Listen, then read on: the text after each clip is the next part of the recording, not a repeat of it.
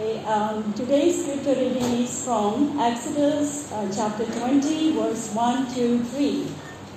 And God spoke all these words I am the Lord your God, who brought you out of Egypt, out of the land of slavery. You shall have no other gods before me. This is God's word.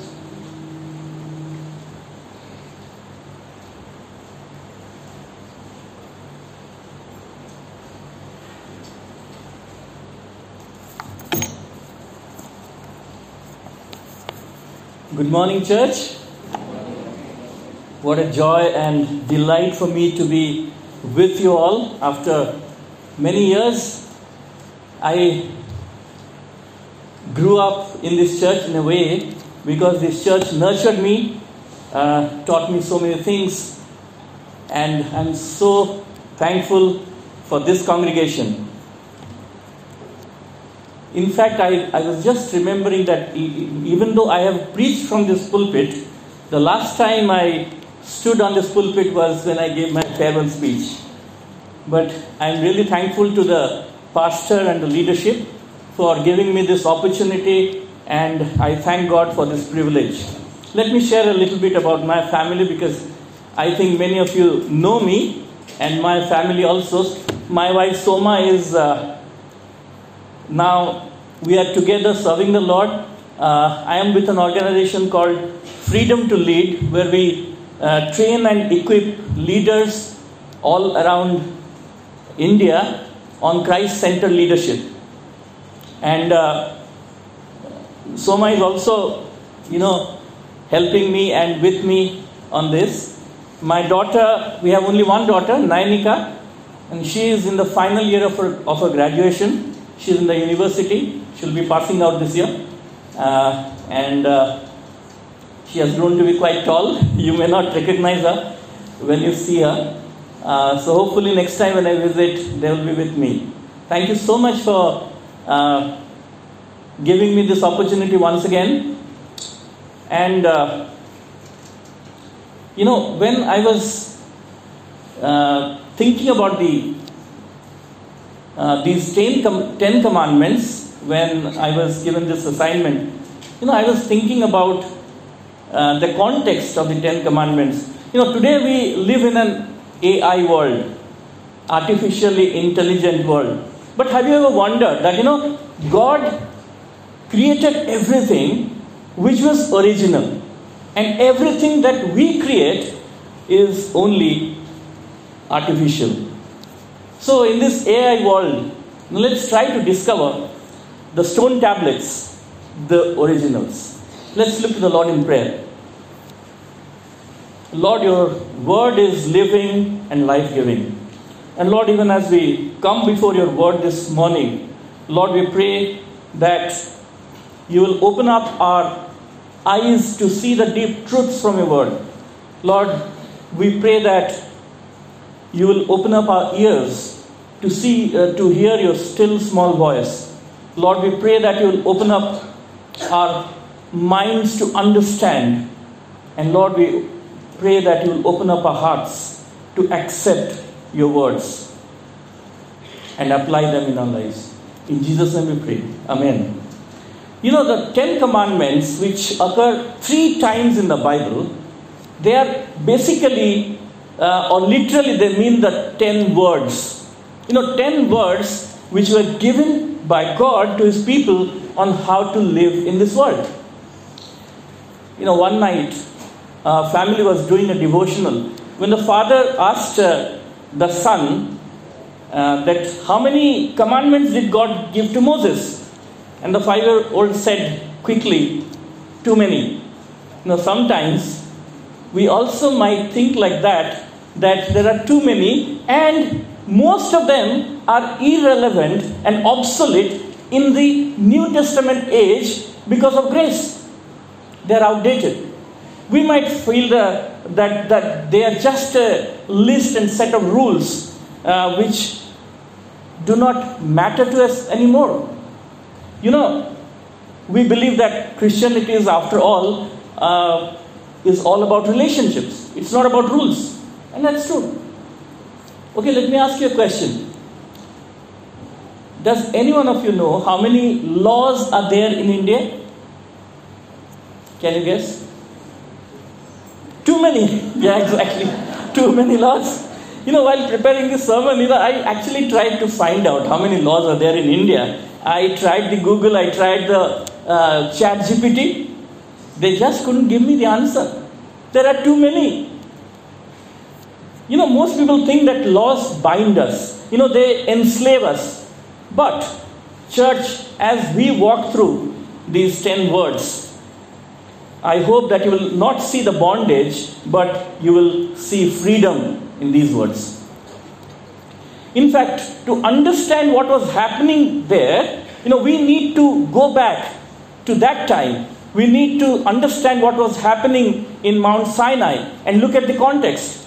Moses and the Israelites, they lived in a world where most cultures believed in many gods.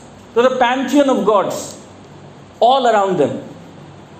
And when they looked at the, you know, those people, they looked at the powers of the nature and they worshipped them. Like the, the, there was the sun god, the earth god, the crop gods, and so on and so forth. They knew the truth about God being one, but the sin has suppressed the truth. When God gave these commandments to Israel, you know, they had just come out of Egypt after, you know, hundreds of years of slavery. And those people, they were under oppression, political oppression, social oppression, economic oppression, and in fact, in spiritual bondage as well. So, so first, God set them free, and then He gave these commandments. You know, if you look at how he, uh, how this uh, Exodus chapter 20 starts, he begins by reminding them something, and he says, "I am the Lord Yahweh, your God, Elohim, who brought you out of Egypt, out of the land of slavery." That is amazing. You know why? Because there are two words that you see here the Lord and God. You know, whenever you look at the Bible, you read the Bible, try to understand that whenever there's God, which is the word which is used in your uh, English Bible, it refers to Elohim. And whenever you find the word uh, Lord in capitals, that is pointing to Yahweh. You know, Elohim is the, a uniplural word which, in some sense, means a self covenant keeping God. So, the covenant that God makes with Himself, not counting the other party. And Yahweh is the self existing one, the yesterday, the today, and tomorrow. And amazingly, in this verse we find both the words. You know, Elohim was used when the creation was taking place and most of the other places. But Yahweh was the name given to Moses when God started revealing himself in a different way to him. Moses asked, What name would I take? And he said, Yahweh. I am who I am. And in this one, we find that he's using both Elohim and Yahweh, who brought you out of Egypt, out of the land of slavery. And it's in this context of their freedom that God gives these commandments. You know, so basically, God is trying to say, now that you are free, how can you preserve your freedom? You know, the goal of these commandments was to protect their blessings of freedom when He liberated them out of Egypt. You may be thinking, but I still don't see the commands uh, or the logic that how these commands uh, lead us to freedom. You know, that's because we see freedom as the ability to choose for ourselves what is best. But as someone has put it, you know, freedom is not the absence of restrictions, freedom is finding the right restrictions. Let me give an example. A fish is only free when it's limited to the water. If you want to liberate the fish, or the fish wants to liberate itself and tries to go out of the water, it'll die. It'll die. You know, the Israelites had left Egypt and they were on their way to Canaan. And uh, God knew what was going to happen. So He gave them uh, this warning that you need to be careful. He warned them about the competition that they would find there in the land of Canaan for the loyalty of their hearts. You know, in Deuteronomy chapter 11, verse 16, you will find it is written, Be careful, and this is what the Lord says be careful, or you will be enticed to turn away and worship other gods and bow down to them. This was the world in which the Israelites lived. And this was where God gave the first commandment You shall have no other gods before me. You know, even though God had given them uh, other directives and guidelines before this, they were mostly governed by their own conscience. The first time here, we see that God is giving a set of laws. You know, Paul writes in Romans chapter 5, verse 13, that to be sure, sin was in the world before the law was given, but sin is not charged against anyone's account where there is no law. But then, again, in Romans chapter 3, verse 20, we read, Therefore, no one will be declared righteous in God's sight by the works of the law. Rather, through the law, we, we become conscious of our sin. So, law was given so that we will know where we fall short. Keeping the law is not going to make us righteous, but the law is basically a pointer to us telling us what where we go wrong you know, that reminds me of a boy who came home from his Sunday school class. And when his dad asked what he learned, he excitedly said, You know, it was great, dad. We learned all about the Ten Commandos. But, friends, he was so right. You know, God's commandos keep us safe and secure. You know, even though the law reveals the righteousness of God, it cannot produce the righteousness in our hearts. It reveals the righteousness of God, but it cannot produce righteousness in our hearts. Commandments don't give us life, but they certainly guide life. You know, therefore, even for the Israelites, the law came after the good news of deliverance. God didn't come to the people as slaves while they were slaves and, and told them, you know, I am giving you the Ten Commandments. I want you to keep these Ten Commandments. Okay, I'll come back after five years and I'll see how you're doing. And if you do well, I will set you free from Egypt. No. First, he set them free and then he gave them the laws. Sadly, you know, many of us view Christianity like that. God has rules, and if I follow the rules, God will love me and He will save me. But that's not what happened in the story of Exodus. The Israelites were an oppressed people, and God said, I hear your cry, I will come down, I will save you because I love you. And when you are saved, when you are free and you are forgiven, I am going to give you a new way to live. You know, friends, this morning let me affirm this. Salvation is not the reward for obedience. Salvation is the reason for obedience. Salvation is not the reward for obedience, it is the reason for obedience. Jesus did not say, If you obey me and uh, if you obey my commandments or you obey me, I will love you. Instead, he first washed the feet of the disciples. You know, while we were celebrating the Lord's table, my mind was going back. What did Jesus do before that, you know, before they all partook in that table? He washed the feet of the disciples. And you know what he said after that? If you love me, you, you will keep my commands. You will keep my commandments. So our response should only be because of what he has done for us. You know, I was asking one of my friends who has some idea of Formula One car racing.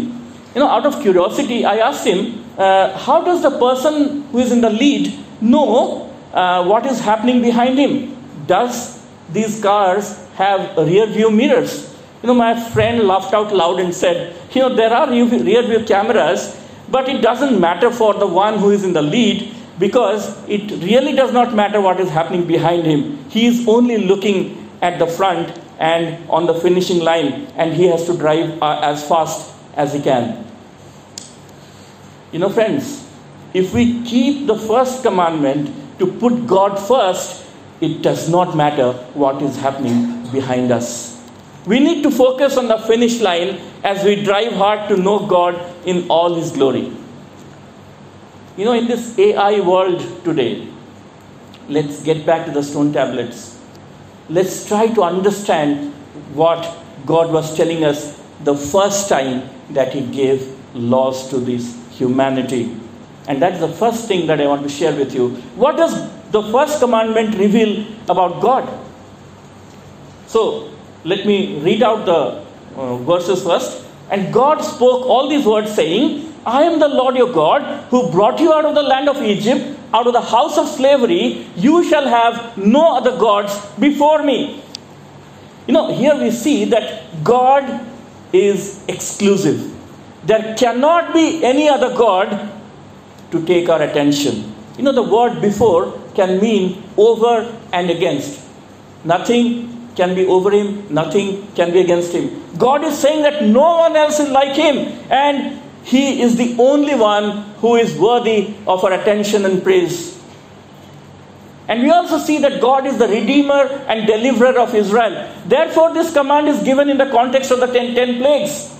You know, if you go back and look at the ten plagues, you will uh, see that God was the one who was with them. It was, it, was, it was so much more than just putting some pressure on Pharaoh to take God seriously. Because each of them was symbolic defeat of the Egyptian deity. Osiris, whose bloodstream was believed to be the Nile, Yahweh turned the Nile into blood. Heket was the frog goddess of birth, and they regarded the frogs as sacred, and they cannot kill them. Yahweh killed them in thousands. Egyptians, god of governing uh, fertility, crops, livestock, and health, all become powerless before the outstretched arm of Yahweh.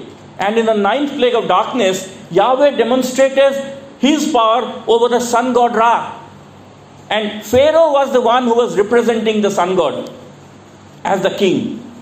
And in the final plague, the death of the firstborn, God showed himself supreme over all the Egyptian gods by demonstrating his power over life and death. One God conquering everything, conquering all. So the message to the Israelites at the foot of the Mount Sinai was clear. Before you can obey me as the God of the ten words of life, you must revere me as the God of the ten plagues of death. And the required response was obvious too. If the God who decimated all rivals in Egypt, if he, has, he is the one who has brought you out of Egypt, the only logical response should be, You shall have no other gods before me. He saved them, He rescued them, He delivered them, and now He has a claim over them. He's saying to them, Why would you trust any other so called God? I am the Yahweh for you. Why do you not trust me? You didn't escape Egypt because of some kindness of Pharaoh. It is because I rescued you. There is no other God. Let's look at the second one. What does this command reveal about us? You know, Isaiah chapter 45 and verse 5 says, I am the Lord, and there is no other beside me. Uh, there is no other. Beside me, there is no God. You know why Israel should not worship any other gods? Because there is no other God. Israel had to first reject the idea that there were multiple gods. In fact, this is how it has been from the creation, but they forgot it pretty quickly. It seems that between the exile in Paddan Aram and his return to Bethel, Jacob and his family had picked up a few household idols in the saddlebags. We have read this story, we know this story. You know, Jacob took these idols in, uh, you know, Jacob's family, they took their idols in the saddlebags. And the presence of idols among Jacob's family points to the operation of a both and mentality. I mean, we'll have Yahweh, but at the same time, we'll also have these other gods. It is said that when Voltaire, the atheist, was, was on his deathbed, a pastor came to him and said, Sir, renounce the devil. You have been an atheist all your life. Renounce the devil and you will go to heaven. Voltaire thought for a moment and said, Well, I am not so sure about this, but this is certainly not the time to make new enemies. You know, friends, we still find this attitude in believers today, just as we, it was in Jacob's family thousands of years ago. James chapter 1, verse 8 says that this is double mindedness. Double-minded is, uh, double-mindedness is not replacing God altogether. Double-mindedness is taking on another idol in our life. It's not that Israelites stopped worshipping the Lord altogether. They took on some other idols. And this is what both and arrangement is. I need God. I also need a house. I need God. I need a good job. I need God, I need obedient children, I need God, I need a fat bank account. We may think, yes, I totally love Jesus, but in reality, we offer only some of our worship to the Lord, thinking that it is okay. But this command says it is not okay. Jesus says in Matthew chapter 6, verse 24, No one can serve two masters for either he will hate the one and love the other, or he will be devoted to the one and despise the other. A half hearted effort is fine, and that is all that we need. That's what we may think. But Jesus shows us that dual allegiance is not possible. We are created and designed for single minded allegiance. We are made in the image of one God to bear the image of one God. We cannot conform to both the image of God and the image of any other idol in our lives. You know, a financial crisis can teach us about our worship of money and comfort in addition to God. A wayward child or a divorce can teach us about our worship of having a perfect family in addition to God the aging process can teach us about our worship of health and the beauty in addition to God. It was at just such a crisis point that we find Jacob was ready to throw away the idols. He was facing his own failures. His daughter was violated. His sons responded with vengeance. And he failed to seek justice. Jacob was a broken man he was the result of his own, he was the product of his own cunning. He reaped the consequences. He was a man who was not unfamiliar with crisis, but he was now learning to plead allegiance to God. Friends, even though instability and crisis may be needed to bring us to repentance, we need to look at the story of Jacob you know, you can go back and read it in chapter 35. It says, So they gave Jacob all the foreign gods, and they had uh, all the foreign gods they had, and the rings in their ears, and Jacob buried them under the oak at Shechem.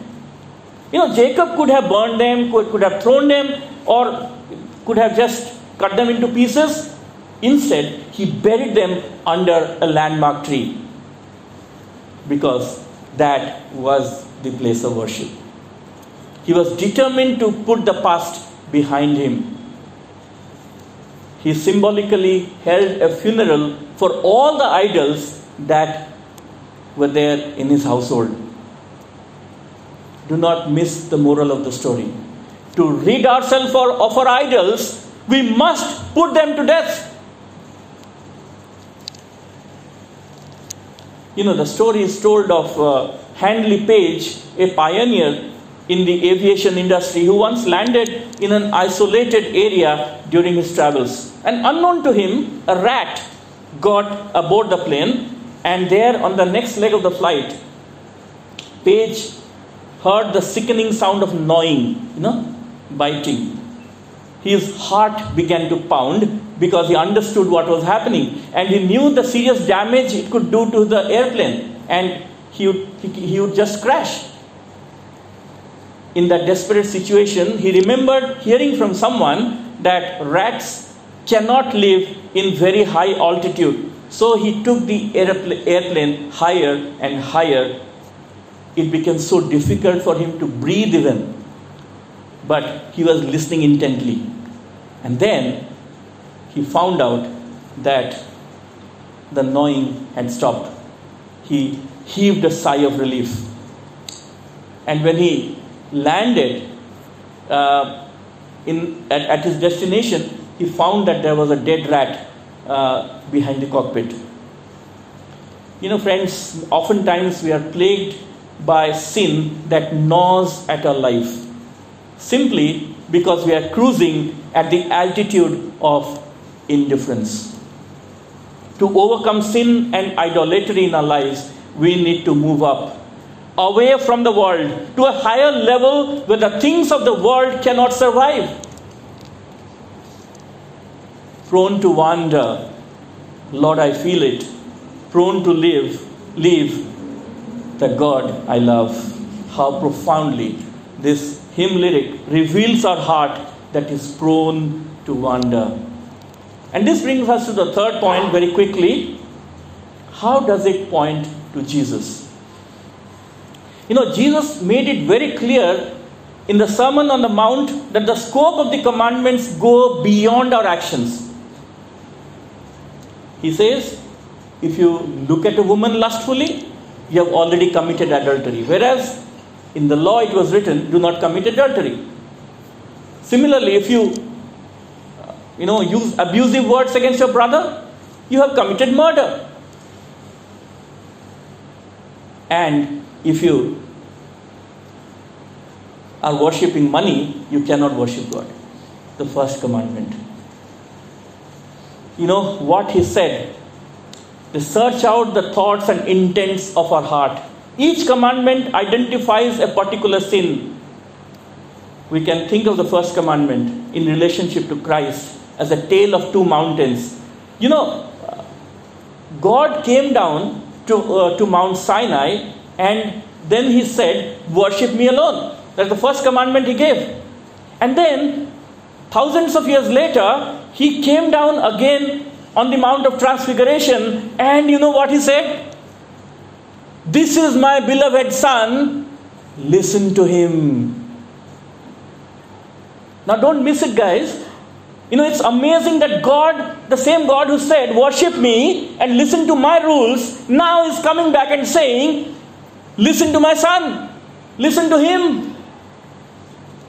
On the other side of incarnation, the first commandment is to give Christ the worship that he deserves. He's the only mediator between God and man. He's the radiance of the glory of God and the exact imprint of his nature. You know, Jesus said, If you have seen me, you have seen the Father. And if you had known me, you'd obey my commandments. Friends, if we don't know God in Christ, then we really don't know God. We can't obey the first commandment if we don't worship the one who alone shows us who true God is. You know, friends, the coming of Christ has changed everything. And we are able to see how this command shows who God is, and it really reveals our divided heart. And it brings us to the feet of Jesus. So let's ask finally the fourth and the last point that I'm going to share with you. How does it show us to the path of life? You know, when Exodus chapter 3, uh, chapter 20, verse 3 says, No other gods before me, it could mean none other but me, or it could mean no other gods before my face. But either way, I think that marriage is a very good analogy for the first commandment. You know, in marriage, you cannot have a both and relationship, at least not for very long. Suppose a husband comes home and says, Honey, it's so good to see you. You know, I want to introduce you to someone who is very special to me. Don't get me wrong, you are also very special to me, but I have met someone else. She's lovely and I'm going to spend some time with her, but also I'm going to spend some time with you. I think you two also will get along very nicely. You'll be great, great friends. You both mean so much to me. What should the wife say? That's great. I'm honored that I can still be a part of your life. Is that what? She will say? No. She would say, It's me or her. Make up your mind. This is serious, guys. And if the wife says that with anger, we perfectly understand that. But if she does not say anything, there must be a problem. We would never say that she was, she was proud, intolerant, and unfair, cruel. No. She's perfectly justified in what she said. There cannot be either or, both and relationship. Our relationship with God is like that. Love is at the very heart of the first commandment. If we truly love God, we will lo- love no one or nothing else. That's why the Shema, you know, the daily prayer of the Israelites, found in Deuteronomy chapter 6, verses 4 and 5, was so foundational for them. It says, Hear, O Israel, the Lord our God, the Lord is one. You shall love the Lord your God with all your heart and with all your soul and with all your strength. I think it was read today. Love is a decision, love is a choice. The Shema called God's people to choose the Lord as God and Him alone. We choose God because He first chose us. There cannot be both and relationship. We have to choose God. We need to love and worship Him above all because He alone is God and He pursued us even when we were in sin through Jesus Christ. You know, a key indicator for us that we are violating this command is when we are not excited about God, or when we have a neutral heart, or when we are attending church or reading the Bible and just going through the motions mechanically as a routine. It's not really penetrating our heart. We are not excited about God anymore. But we can know that we are walking the path of life when we can say that I'm more excited for God today than I have ever been in my life. My today is better than yesterday about God. You know, friends, we live in a broken world, but we are waiting for that new city whose, wall, whose walls would be built of jasper. I'm reading from Revelation chapter 4, chapter 21. Whose walls would be built of jasper, while the city will be of pure gold, like clear glass. The foundations of the wall of the city will be adorned with every kind of jewel, and the city will have no need of sun or moon to shine upon it, for the glory of God will give it light, and its lamp will be the Lamb. You know, John's description of this new Jerusalem is meant to tell us something more.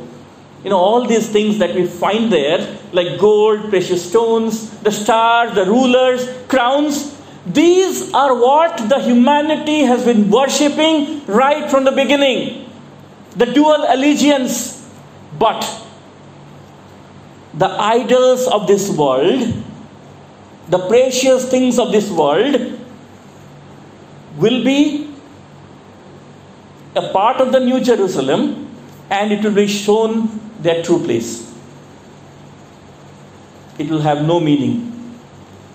It will be a place where the people, the objects, and the institutions, or the positions which we have worshipped till now in our heart, they'll not be getting the lofty places there. It will be a place whose people will at last obey the first word You shall have no other gods before me. That is where we are leading to. You shall have no other gods before me. You know, in Matthew chapter 6, verse 10, Jesus, who kept the first word in every way, taught his followers to pray that God's kingdom might come on earth as it is in heaven.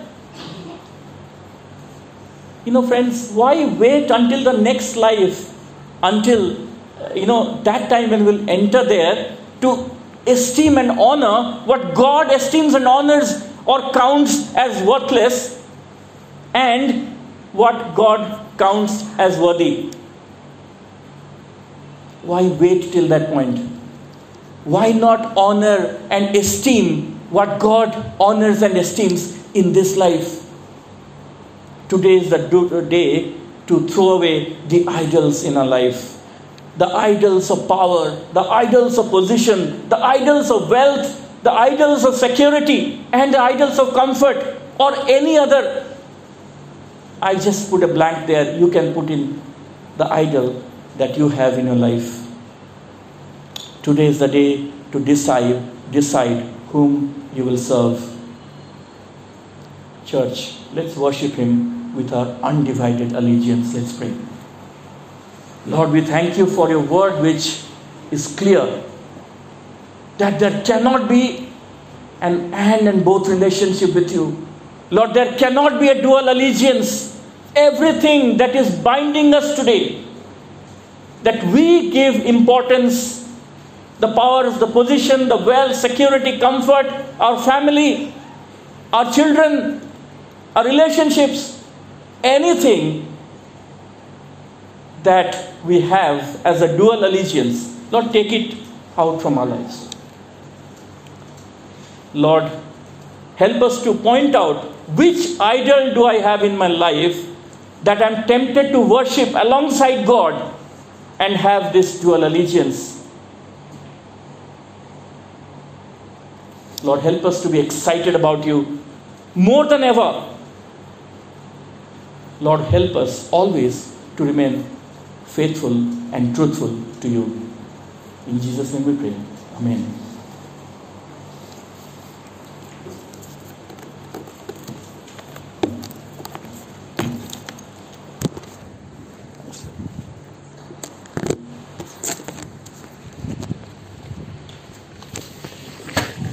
Loving God, loving people.